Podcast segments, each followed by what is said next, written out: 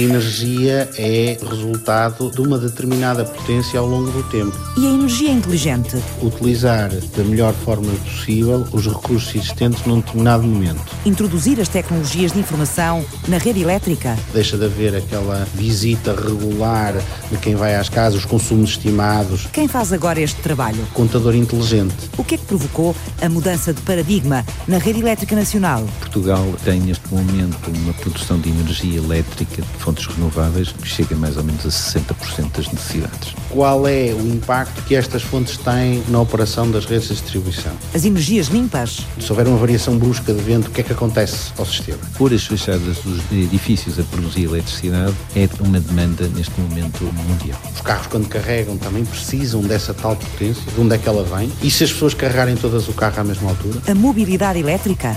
Desenvolver a rede elétrica inteligente portuguesa. E não é nada agradável a sensação de apanhar um choque elétrico, principalmente quando não estamos a contar. O que é que vai mudar? As pessoas passam a pagar aquilo que gastam. O que é que não vai mudar? As pessoas tomam a disponibilidade elétrica como algo garantido, não é? Todos nós chegamos a casa, metemos o, o telemóvel na ficha e aquilo funciona. A investigação nossa, feita em Portugal e que neste momento está a vender no estrangeiro uma estratégia de gestão inteligente da rede elétrica. As soluções de hardware e as soluções de software.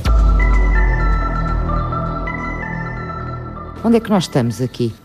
Nós estamos aqui no, no Laboratório de Redes Elétricas Inteligentes e Veículos Elétricos aqui do, do INESC, onde, no fundo, nós criamos aquilo que é uma réplica de uma rede, ou de, neste caso duas redes de baixa tensão. Nós temos painéis solares no telhado, temos uma turbina eólica, temos veículos elétricos, temos baterias e temos sistemas de monitorização que nos permitem eh, monitorização e controlo que nos permitem alterar estas condições de rede e criar de uma forma artificial mas real, porque temos condutores a sério e painéis a sério e cargas a sério, mas criar situações que seriam muito difíceis de replicar no mundo eh, real, porque nós não podemos, por exemplo, criar situações de problemas técnicos nas redes onde as pessoas estão ligadas, não é? Exato, exato. Eles Dava ocorrem, problemas. Eles ocorrem, não é? Mas nós aqui. Portanto, conseguimos... criaram um ambiente artificial, digamos assim, mas semelhante àquele que é real, Sim. para poderem aqui testar coisas, é Vou isso? dar um exemplo, por exemplo, tem sido notícia um pouco por toda a Europa o que aconteceu na Alemanha quando se faz o descomissionamento. O desmantelamento. Das centrais nucleares, a Alemanha fomentou muito a integração do solar fotovoltaico na baixa tensão. Portanto, as pessoas colocarem os painéis nas suas casas. O que é que aconteceu? A rede elétrica foi desenhada numa lógica vertical e capilar e, portanto, a geração não era suposto vir de baixo, era suposto vir de cima e de repente começamos a ter muitos problemas técnicos porque os painéis estão todos a produzir o seu máximo exatamente à mesma hora, estão todos orientados na mesma direção e de repente toda esta potência que é gerada num momento onde não há grande consumo leva a problemas técnicos graves. Portanto, há situações onde os locais onde se consumia passam a, gerar potência elétrica para a rede a montante, ora a rede não está preparada para isso, nem os sistemas de proteção nem afins, mas pode mesmo a nossa chamada eh, qualidade de serviço, a nossa tensão de referência, são os 230 volts que nós devemos ter na tomada para que os nossos equipamentos funcionem bem, pode estar em risco. Podem aparecer tensões de 240, 250 volts que podem inclusivamente danificar alguns dos equipamentos. Ora, essa condição para ser feita no terreno, teríamos que escolher um sítio onde houvesse muitos painéis, onde realmente as pessoas estivessem na disposição de deixar que de alguma forma nós nos envolvêssemos nesse processo de ensaio. Aqui, nós conseguimos controlar uh, os cabos que utilizamos, conseguimos controlar as cargas que temos e os painéis que temos e, portanto, conseguimos gerar em um ou dois minutos essa tal situação do meio-dia com muito sol e muitos painéis. Da mesma maneira, conseguimos fazer o oposto, que é conseguimos também simular aquilo que é a hora de ponta do consumo, que é chegar à tal hora de jantar e imaginar que as pessoas em casa ligaram o forno, o fogão e ligaram o carro elétrico à mesma hora porque a energia é mais barata a partir das 10 da noite. O que é que acontece? Estas soluções que nós desenvolvemos são aqui testadas. Uma rede elétrica em laboratório, igual àquelas que fazem chegar a energia às nossas casas. Luís Seca vive no meio destes aparelhos que piscam, tomadas, emaranhados de fios, painéis elegíveis, ecrãs de computador e mais embaraços de fios há 15 anos, Luís? Eu entrei para o INESC em 2002. Ainda não tinha terminado o curso. O seu curso é Engenharia? Eletrotécnica e Computadores, ramo de Sistemas de Energia. Na altura, por acaso, era um bocadinho atípico. Existia muita febre das comunicações. Portanto, estávamos meados dos anos 90, a maior parte dos meus colegas iam todos para a parte de comunicações. Começava-se a falar um pouco nesta questão das energias renováveis. Já havia qualquer coisa, falava-se da eólica, da solar, e eu achava graça o facto de se procurarem alternativas, digamos, a um sistema elétrico que não tinha grande evolução ao longo dos anos. E depois, claro, isso depois também depende muito da felicidade que nós podemos ter em encontrar docentes que nos motivam em determinada direção. As energias renováveis. É energias de fontes renováveis. As fontes é que são renováveis para a energia. Obrigada, Adélio Mendes. As energias de fontes renováveis provocaram uma revolução nas redes elétricas tradicionais. Como é que se integram as energias verdes no sistema circulatório da eletricidade, com anos e anos de estabilização, sem provocar um curto-circuito. Porque a rede tradicional é, digamos, um sistema perfeitamente vertical, onde temos centrais de grande dimensão que depois produzem ou convertem vários tipos de fontes, tipicamente fósseis, não é? nessa, nessa altura, e essa potência ou essa energia é veiculada através de redes de transporte, que depois passam às redes de distribuição, até que chegam aos locais de consumo. O que de repente começou a acontecer foi, a meio deste percurso, ligadas no meio das redes, porque nós não podemos escolher o sítio onde há vento ou o sítio onde é possível colocar painéis solares para a produção fotovoltaica, esta geração de energia elétrica. E, portanto, o problema que se punha é se o sistema foi desenhado para funcionar de uma forma perfeitamente vertical, que impacto teria se nós agora ligássemos essas fontes que não conseguimos controlar? O primeiro marco será perceber qual é o impacto que estas fontes têm na operação das redes de distribuição e depois criar soluções para que essa integração possa ser maximizada. Esta é a vida de investigação de Luís Seca, no Centro de Sistemas de Energia do Inesctec no Porto. Estudar soluções para integrar a energia de fontes renováveis na rede elétrica nacional. As pessoas estão habituadas a racionar em termos de energia, não é que é o quilowatt é o que nós pagamos em casa, mas a energia é, digamos, resultado de uma determinada potência ao longo do tempo, em que a potência acaba por ser, no fundo, resultado da corrente elétrica que nós estamos a absorver. A energia é o resultado da corrente elétrica que estamos a usar em cada momento. Não é assim fácil de apreender à primeira, Luís. Imagina um exemplo claro, um micro-ondas. Se ligar um micro-ondas durante 50 segundos ou durante um minuto, ele está a pedir tipicamente 1000 watts. A energia, se for ver ao fim de 15 minutos ou de uma hora, tem um valor relativamente baixo, não é? Porque o aparelho não está sempre a funcionar. Mas instantaneamente ele teve que ter aquela potência disponível. Ora, de onde é que vem essa, essa potência? Tem que vir de alguma máquina que está ligada ao sistema, que naquele momento tem a capacidade de alimentar essa potência. E qual é a dificuldade que as energias de fonte renovável trazem à rede elétrica? Nós até podemos ter um sistema que, do ponto de vista energético, no final do dia, por exemplo, fazemos um balanço e dizemos tivemos X energia que veio de fonte renovável e outra que veio de uma fonte convencional mas num determinado instante, quando as pessoas chegarem a casa, ligarem o forno elétrico, o micro-ondas, a iluminação e o aquecimento, tem que haver disponibilidade por parte do sistema eletroprodutor para alimentar esse consumo. Ou seja, as renováveis não têm grande capacidade de alimentar a rede elétrica nas alturas em que mais se consome energia, quando a maioria de nós está em casa a usar mais equipamentos, no final da tarde, e no início da noite. A fragilidade das renováveis está um bocadinho aí. Hoje em dia já temos máquinas e parques eólicos de grandes dimensões, com máquinas de grandes dimensões, mas é um tipo de fonte que nós não conseguimos controlar tão bem como controlamos uma central hídrica ou uma central térmica, porque podemos pôr mais combustível ou mais água e elas produzem mais ou menos consoante nós precisamos. Tem uma grande variabilidade.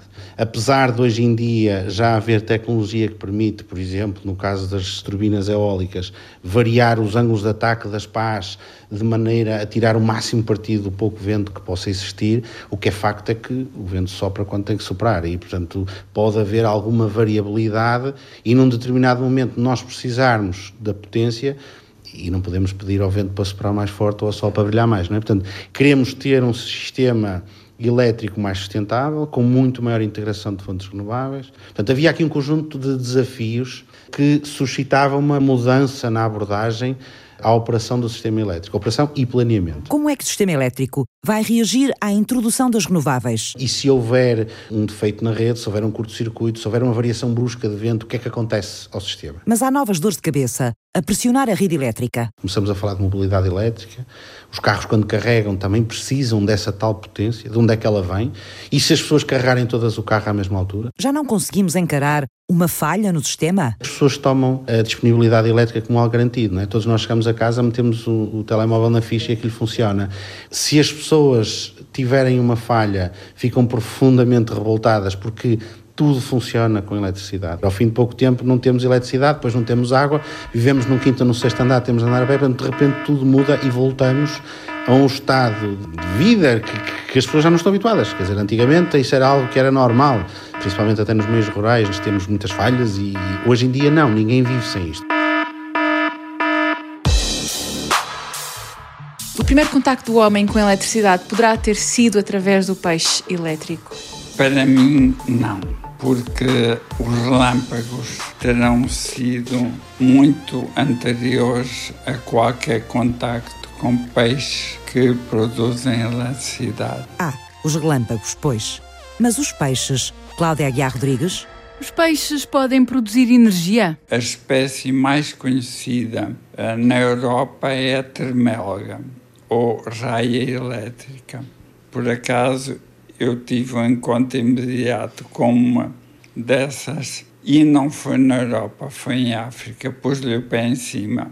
E não é nada agradável a sensação de apanhar um choque elétrico, principalmente quando não estamos a contar. E qual é a voltagem que estes peixes podem descarregar? Nossa casa, a corrente tem uma voltagem de 220, portanto, três vezes isso é considerável há registros de pessoas com, por exemplo, debilidade cardíaca que sucumbiram a ataques destes. Mas, normalmente, não há um perigo fatal com estes choques para uma pessoa normal. Altas voltagens que servem sobretudo para capturar presas. Ora, toda a energia pode ser usada para benefício humano, professor Paulo Talhadas. Uma coisa são grandes equipamentos como nós temos, outra coisa é uma pequena enguia que, por mais eficaz que seja nas suas células, não consegue competir com os grandes equipamentos elétricos que nós temos, mas mesmo assim consegue produzir uma diferença potencial até 600 volts, o que é admirável. Paulo Talhadas dos Santos é o especialista da Universidade do Porto sobre ecologia animal e dá como exemplo o Brasil, onde há experiências que tentam aproveitar a energia dos peixes. Quando elas fazem uma descarga, há uns uh, equipamentos eletrónicos que captam essa descarga e acendem luzes ou tocam campainhas. Onde é que se tem feito essas pesquisas? Há várias experiências. Por exemplo, em Manaus há um instituto de investigação que uh, faz pesquisa sobre as várias espécies de peixes elétricos do Amazonas e do Rio Negro e uh, tem equipamentos desses. São milhares as espécies com uma capacidade de produzir uma energia com diferentes graus e que não chega a ser suficiente para ser aplicada nas nossas casas. São correntes muito fracas que se destinam, sobretudo, a ou perturbar as presas ou então são correntes geradas no sentido de serem modificadas por outras correntes. Ou seja, o peixe cria um campo magnético à sua volta que é gerado por uma corrente elétrica e quando esse campo é influenciado por outros campos elétricos, quer seja do próprio ambiente, quer seja de outros organismos, então eles sentem. É uma coisa parecida com o tato. Quando nos encostamos a alguma coisa, sentimos a forma e o tamanho. A esclerose sentou o investigador em ecologia animal, Paulo Talhadas dos Santos, numa cadeira de rodas, mas não lhe tirou o ânimo do conhecimento. Por exemplo, toda a energia é elétrica? A energia térmica para o aquecimento e conforto térmico dos edifícios, enfim, para muitas outras aplicações e muitas outras formas de energia para além da elétrica. A elétrica é de facto uma forma importante de energia, mas não a única. As energias renováveis são o mundo do investigador Adélio Mendes, na Faculdade de Engenharia do Porto. Portugal, com o desenvolvimento dos campos eólicos, tem neste momento uma produção de energia elétrica de fontes renováveis que chega mais ou menos a 60% das necessidades. O que é de facto absolutamente extraordinário, e, e houve muitas tecnologias que se desenvolveram mercê desse esforço, que agora estão a ser comercializadas no estrangeiro por as empresas que ficaram com esse conhecimento. A investigação nossa, feita em Portugal e que neste momento está a vender no estrangeiro. E isso decorre muito de um conhecimento que foi gerado por a implementação dessas tecnologias em Portugal. Adélio Mendes trabalha em células fotovoltaicas, células que fazem a conversão direta da luz do sol em energia. A nova tecnologia tenta responder ao caminho apontado pela Comissão Europeia. Que é uma diretiva que impõe que os, todos os Estados-membros, a partir do início de 2019 para os novos edifícios públicos e a partir do início de 2021 para todos os novos edifícios, que estes tenham um consumo global em termos de energia, elétrica e não só, térmica, que tenham um balanço o mais próximo de zero possível. Daqui a dois anos, muitos edifícios devem estar a produzir toda a energia que consomem. Para isso, vai ser preciso revesti-los com células solares. Mas a tecnologia tradicional levanta alguns problemas. A tecnologia convencional, neste momento, aquela que mais vende, continua a ser a tecnologia do silício. No entanto, o silício tem vários problemas. Um dos problemas é ainda é caro, embora bastante mais barato do que há poucos anos atrás. Este é um dos aspectos. O outro aspecto é que, em termos estéticos, as células de silício não são bem aceitas, na generalidade, por os arquitetos. Se nós olharmos para elas, efetivamente eu também não gosto. Tem um aspecto metálico, escuro, preto, por vezes com alguns reflexos metálicos. Particularmente também não gosto. A solução podem ser as novas células fotovoltaicas em que Adélio Mendes trabalha. Uma das coisas que eu gosto muito em Portugal são os azulejos, aquelas igrejas com azulejos, edifícios com azulejos, muito bonitos. Estas células permitem produzir painéis com um aspecto semelhante. E, e no entanto, produzirem eletricidade. Embora a quantidade de eletricidade, obviamente, seja bastante mais baixa, se nós quisermos ter este aspecto estético, uh, do que uh, se tivermos um painel mais escuro, que obviamente vai absorver mais luz. Portanto, há aqui uma vantagem na parte estética, uma desvantagem na parte de produção. É possível, de facto, equilibrar os dois aspectos,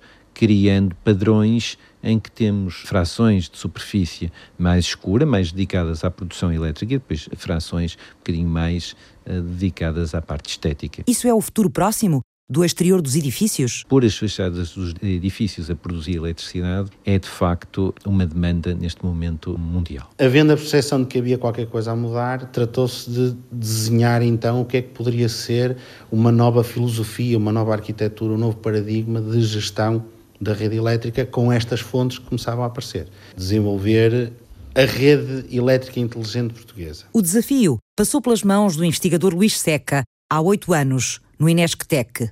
Mas o que é uma rede inteligente? Uma estratégia de gestão inteligente da rede elétrica. As soluções de hardware e as soluções de software. Portanto, foi ali que se desenhou pela primeira vez aquilo que mais tarde será chamado contador inteligente. Há uma diretiva europeia que diz que até 2020 a maior parte dos sistemas de contagem têm que enviar os dados de consumo remotamente, deixa de haver aquela visita regular de quem vai às casas, os consumos estimados. Com estes contadores, o sistema todos os dias a uma determinada hora envia para os sistemas centrais toda a informação relativa à energia que o consumidor de facto utilizou. Contadores com um sistema de software que vão substituir os contadores elétricos tradicionais. Qual é a vantagem? As pessoas passam a pagar aquilo que gastam. E isso por si só acaba por ser uma medida de gestão inteligente porque passamos a conhecer melhor o nosso comportamento de uma forma muito mais clara e assertiva. O novo contador criado no INESC, com parceiros como a EDP e a EFASEC, foi mais longe do que a Comissão Europeia impunha. Nós olhamos para aquilo como algo que está imposto e que vai ter que acontecer. Tinha que haver um contador, tinha que haver um canal de comunicação para enviar essas contagens. Então, se temos algo que mede e se temos um caminho para enviar essa informação, por que não tirar partido disto e tentar que ele seja mais inteligente, que possa apoiar quem tem que gerir a rede, fornecendo informação que pode ser extremamente útil e valiosa para que esta integração das fontes renováveis, esta integração da mobilidade elétrica e todas as outras alterações que existem do lado dos consumidores pudessem ser vistas por quem tem que gerir a rede. Para que serve a informação que os novos contadores inteligentes vão produzir? Para as próprias pessoas que passam a conhecer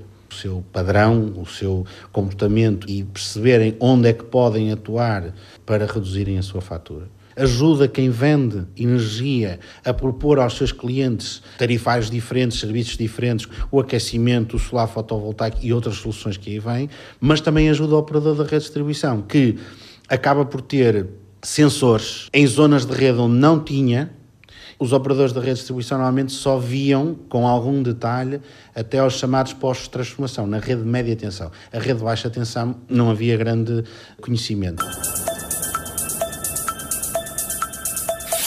Gerir o caudal das energias de fontes renováveis na rede elétrica e tornar a eletricidade mais sustentável. Ter informação permanente sobre o sistema elétrico e as pressões que sofre para que seja mais confiável. Conhecer o comportamento individual diário de cada consumidor, permitindo poupanças e maior eficiência da energia disponível. São braços do novo sistema elétrico redesenhado pelas tecnologias de informação Onde nos vai levar a energia inteligente? Que desafios tem que transpor?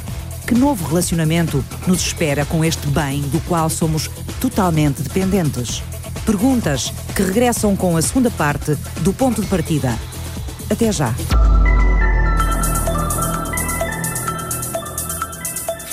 um pouco por todo o país têm estado a ser instalados e a realidade prevista será que nos próximos eh, ano e meio, dois anos, a maior parte da população portuguesa tem esses sistemas de contagem. Contadores elétricos inteligentes, desenvolvidos pelo Instituto de Engenharia de Sistemas e Computadores, Tecnologia e Ciência, o INESC-TEC. O INESC começa por eh, desenvolver conceitos inovadores ainda numa fase, digamos, de maturidade mais baixa, mas depois procura percorrer toda essa cadeia de conhecimento e acabar eventualmente de transferir isso para a sociedade em geral. O investigador Luís Seca trabalha há 15 anos na conversão da rede elétrica tradicional numa rede elétrica inteligente, integrando as energias de fontes renováveis. Com a EFASEC desenvolve-se um hardware que hoje eles comercializam e que está num número muito significativo pós-transformação em Portugal. Toda a rede de distribuição teve desenvolvimentos desde o consumidor até ao ponto de gestão propriamente dito da empresa. Equipar o sistema elétrico com tecnologias de informação, desde as estações de alta tensão até à casa de cada consumidor. A Comissão Europeia só exige contadores inteligentes daqui a três anos, mas o INESC, com mais de 19 parceiros, já olha para lá de 2020 introduzir mais inteligência. É o objetivo do projeto europeu Upgrade, financiado em quase 16 milhões de euros pelo programa Horizonte 2020. É um projeto internacional, tem 19 parceiros, tem quatro demonstradores, um em Portugal, na zona do Parque das Nações, em, em Lisboa, outro em Espanha, liderado pela Iberdrola, na zona de, de, de, Bilbao. Depois temos na Suécia e temos também eh, na Polónia, em Gdansk. O que é um demonstrador, Luís? Pôr em prática em situações reais e numa dimensão real. Aqui eh, no INESC conseguimos desenvolver e validar validar muito deste software e hardware que aqui estamos a falar, mas é óbvio que uma coisa é funcionar num ambiente controlado, todo esse processo de desenvolvimento só é possível quando nós vamos para as condições de terreno e lidamos com a dimensão e também com as pessoas. O Upgrade vai testar o sistema inteligente desenvolvido para as redes elétricas.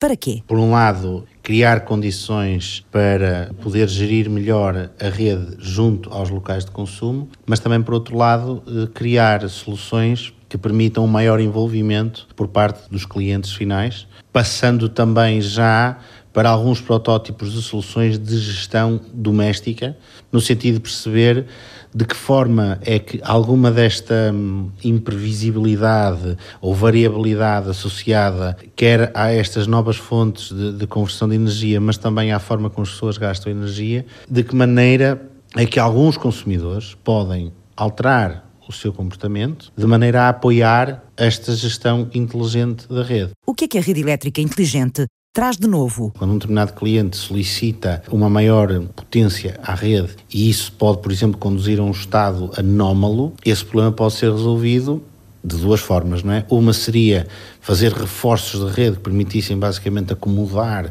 toda esta nova realidade, o que tem custos muito elevados e, acima de tudo, pode até nem ser execuível. Estamos a falar de redes, por exemplo, nas zonas urbanas predominantemente subterrâneas e, portanto, não é fácil nós estarmos a fazer reforços em todos os locais, mas, digamos, a solução pode vir da alteração do comportamento de um outro cliente, por exemplo, que possa estar disponível mediante uma certa compensação, claramente económica, não é? Alterar o seu comportamento. Essa flexibilidade que pode aparecer agora também do lado da procura, essa flexibilidade que a sua instalação passa a poder dar a quem gera a rede, pode de facto ser um novo serviço e algo que os clientes passam a poder fazer de uma forma mais corrente. Portanto, Cada consumidor vai poder, com o seu comportamento, reforçar a rede elétrica, comprometendo-se, por exemplo, a não usar uma determinada potência num determinado momento do dia.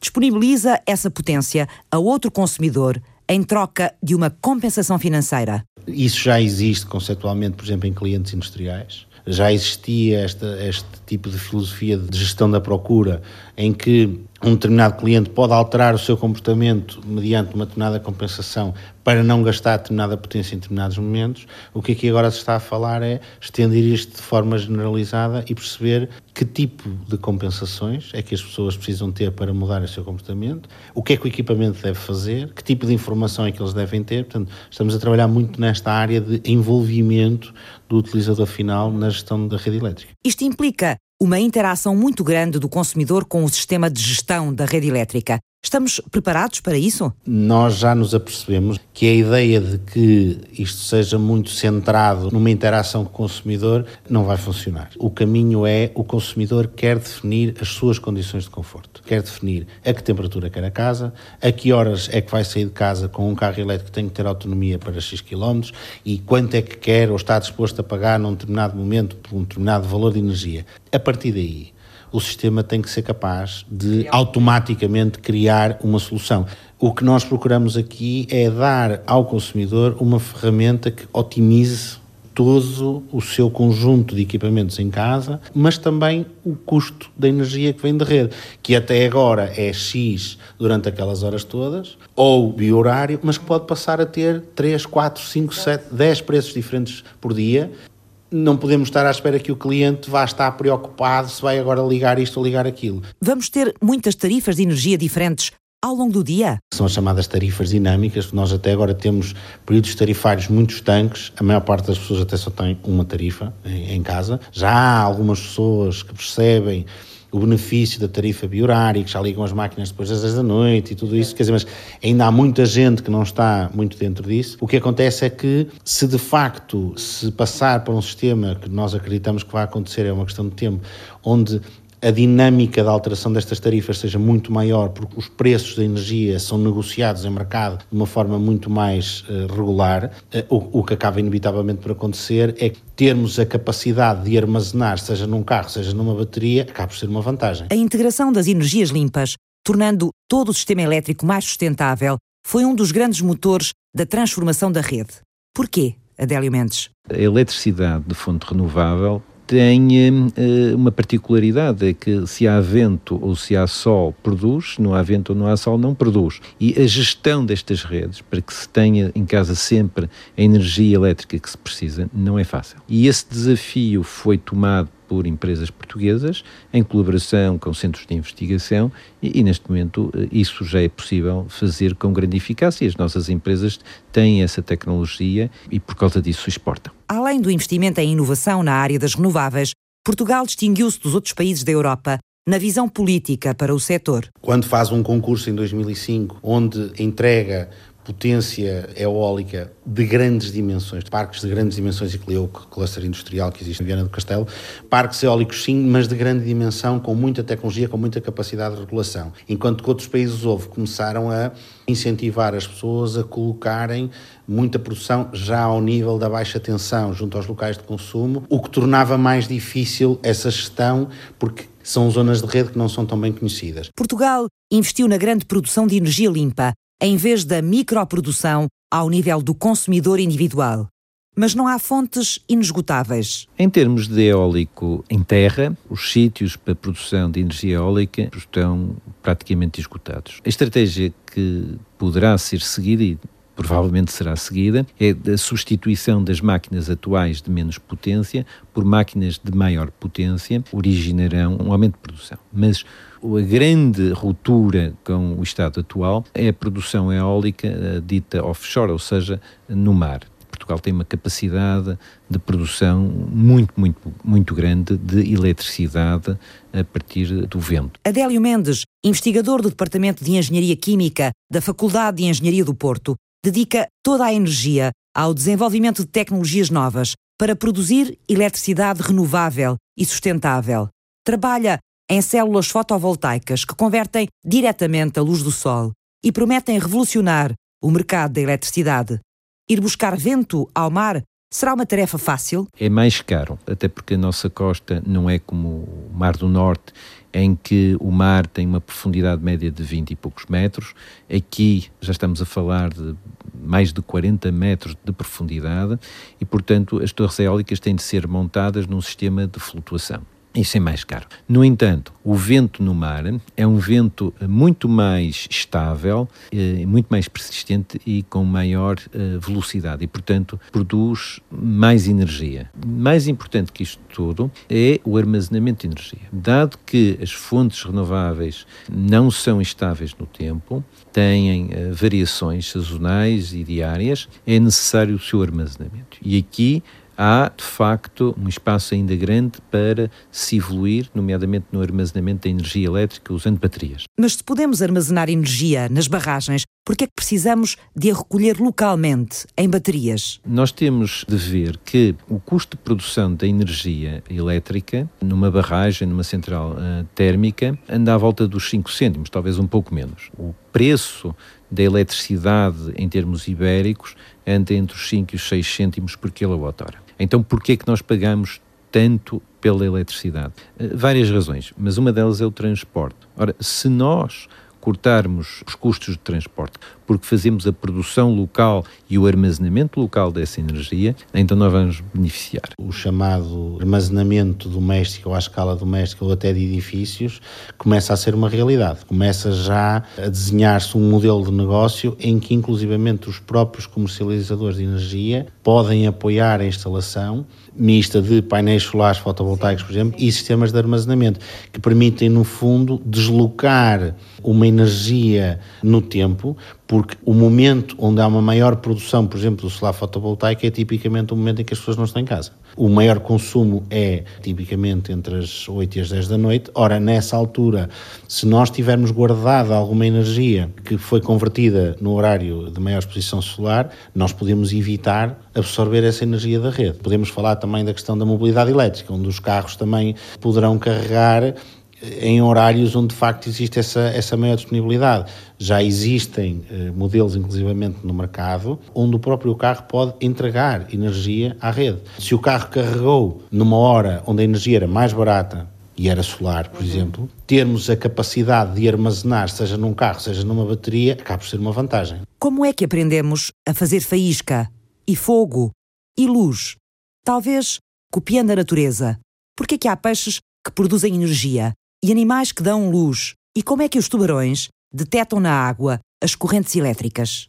Paulo Talhadas dos Santos, investigador em Ecologia Animal da Faculdade de Ciências do Porto, ilumina as perguntas de Cláudia Aguiar Rodrigues sobre o mistério dos peixes elétricos. O fascínio pelos processos biológicos fez de Paulo Talhadas dos Santos o interessado pela vida, pelo que respira pelo que se transforma. A, a capacidade que alguns organismos têm de se esconder dos outros, a capacidade de emitir luz, a capacidade de se transformar noutros, uh, mudar de forma, de modo a passar despercebidos e depois abrir a boca. De repente criar um vácuo e todos pequenos peixes estão à volta, ficam dentro da boca. Tudo isso são mecanismos biológicos interessantíssimos. E neste mundo de transformações, como funcionam os peixes elétricos? O que eles têm são alguns órgãos próprios, constituídos também por células, mas essas células estão arranjadas ou organizadas, por exemplo, como uma bateria de um carro. Tem aquelas placas, muitas placas paralelas umas às outras, e depois o funcionamento é basicamente esse. A membrana solar deixa passar uns íons para um lado, não deixa para o outro, acumula-se energia que depois é descarregada quando a membrana é polarizada e sai tudo de uma vez. E sabia que são os tubarões a espécie que usa de forma mais inteligente a fonte de energia que produz? Nós conhecemos os tubarões por detectarem uma gota de sangue em mil litros de água. É do Spielberg. É, do Spielberg e dos filmes de terror. Mas mais admirável ainda é eles terem uma espécie de ampolas, sobretudo concentradas na zona da cabeça. Tem um gel que atua como um semicondutor, portanto, amplifica e identifica a presença de correntes elétricas no meio. E, portanto, consegue detectar as presas mesmo sem presença de sangue a curiosidade sobre o princípio e o fim das coisas, as dúvidas, o ponto de ligação do olhar. Tudo isto, Paulo Talhadas encontra na natureza. Como é que surgiu a ideia de fazer aviões? Foi olhar para as aves. Por que é que os aviões têm asas? O que os homens viam era aves com asas e muitas outras coisas funcionaram dessa maneira. Observação do que se passa na natureza e depois tentar replicar de forma mecânica ou química. Hoje, a indústria farmacêutica, grande parte é uma imitação do que as plantas fazem para produzir certas moléculas que por acaso até fazem bem à saúde. Uma aprendizagem lenta usando o único mecanismo mais fiável. A natureza guia-se sempre pela tentativa e pelo erro estas caixinhas que estão aqui a pescar são inversores que nós desenvolvemos. Inversores, no fundo, são os equipamentos que permitem que a energia que é captada do Sol, num painel fotovoltaico, possa ser injetada na rede. Estes inversores foram desenvolvidos por nós, são inteligentes porque têm a capacidade de alterarem consoante a condição de rede. Isto é, temos 10 vizinhos em 10 moradias que têm 10 veículos elétricos, estão ligados no mesmo ramal, provavelmente ao mesmo posto de transformação. Se todos eles ligarem à mesma hora, pode de facto haver um problema de uma sobrecarga e a tal tensão de rede que nós temos que ter para que as coisas funcionem bem, os tais 230 volts, podem de repente descer drasticamente. Numa solução comercial normal, nada é feito até ao ponto em que o carro se desliga porque se a tensão for muito baixa, os próprios carregadores dos carros se desligam. Estes inversores que nós aqui temos ao sentirem que a tensão da rede está a descer, vão reduzir a taxa de carregamento, ou seja, vão reduzir a potência que estão a pedir à rede para que essa situação não ocorra. E estes dois carros, o que é que estão a fazer aqui parados dentro do laboratório? Estes carros, eh, basicamente, também são dois modelos eh, comerciais Uh, o que se pretendia era perceber de que forma é que eles impactam uh, a gestão de rede. Não é? Quando nós ligamos um carro destes. São carros elétricos, sim, portanto. São os dois carros elétricos. Quando nós ligamos um carro destes à ficha, que tipo de, de, alteração na rede é que eles causam, quanta potência pedem, se o ciclo de carga é constante, se não é, e depois também perceber outra parte que é de que forma, por exemplo, é que há uma degradação das baterias e da autonomia dos veículos ao longo do tempo. Mostrar-lhe um dos protótipos dos tais eh, contadores inteligentes que temos vindo a falar, portanto, isto é mais ou menos o aspecto uh, que acabam por ter.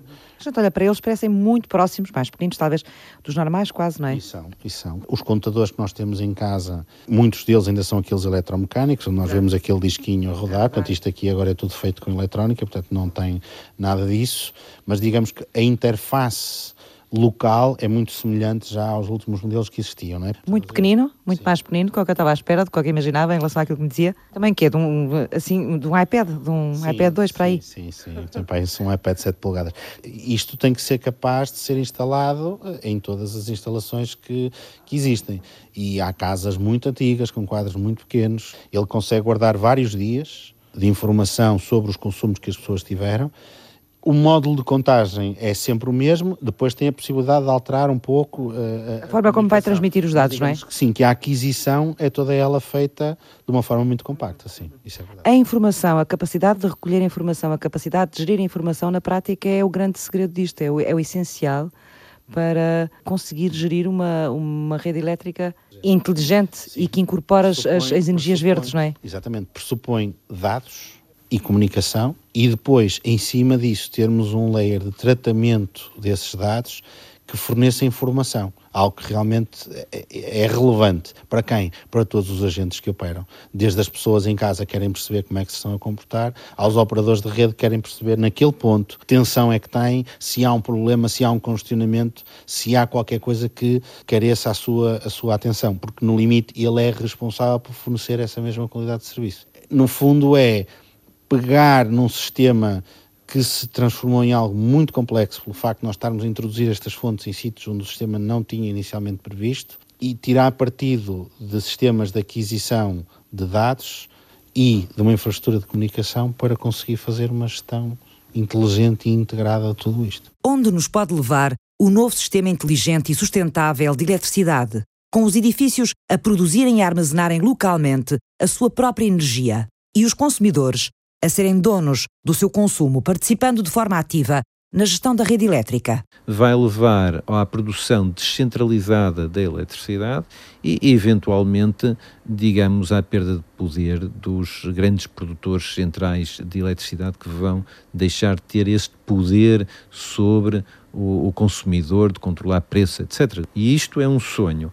É um sonho porque melhoramos o ambiente e é um sonho porque a eletricidade fica bem mais barata e o, o seu custo é controlado por próprio consumidor. Fizeram este programa Luís Seca. O que se espera que saia daqui é um conjunto de soluções muito próximas daquilo que possam ser as necessidades ou a resposta às necessidades de uma operação de um sistema com uma forte integração destas fontes renováveis. E ao mesmo tempo também já uma janela aberta para o maior envolvimento dos consumidores, que era até então, digamos, a maior limitação que existia. Adélio Mendes. A eletricidade de fontes renováveis vai ter o seu grande êxito simplesmente porque é mais barato que a outra. É mais barato que a outra. Paulo Talhadas dos Santos. Já é conhecido em guia elétrica da América do Sul, pode dar uma descarga até 600 volts. Cláudia Aguiar Rodrigues esteve em reportagem. Francisca Alves fez o apoio à produção. Márcio Décio cuidou da pós-produção áudio. Eduardo Maio realizou e apresentou. Acho que finalmente vou poder desligar isto.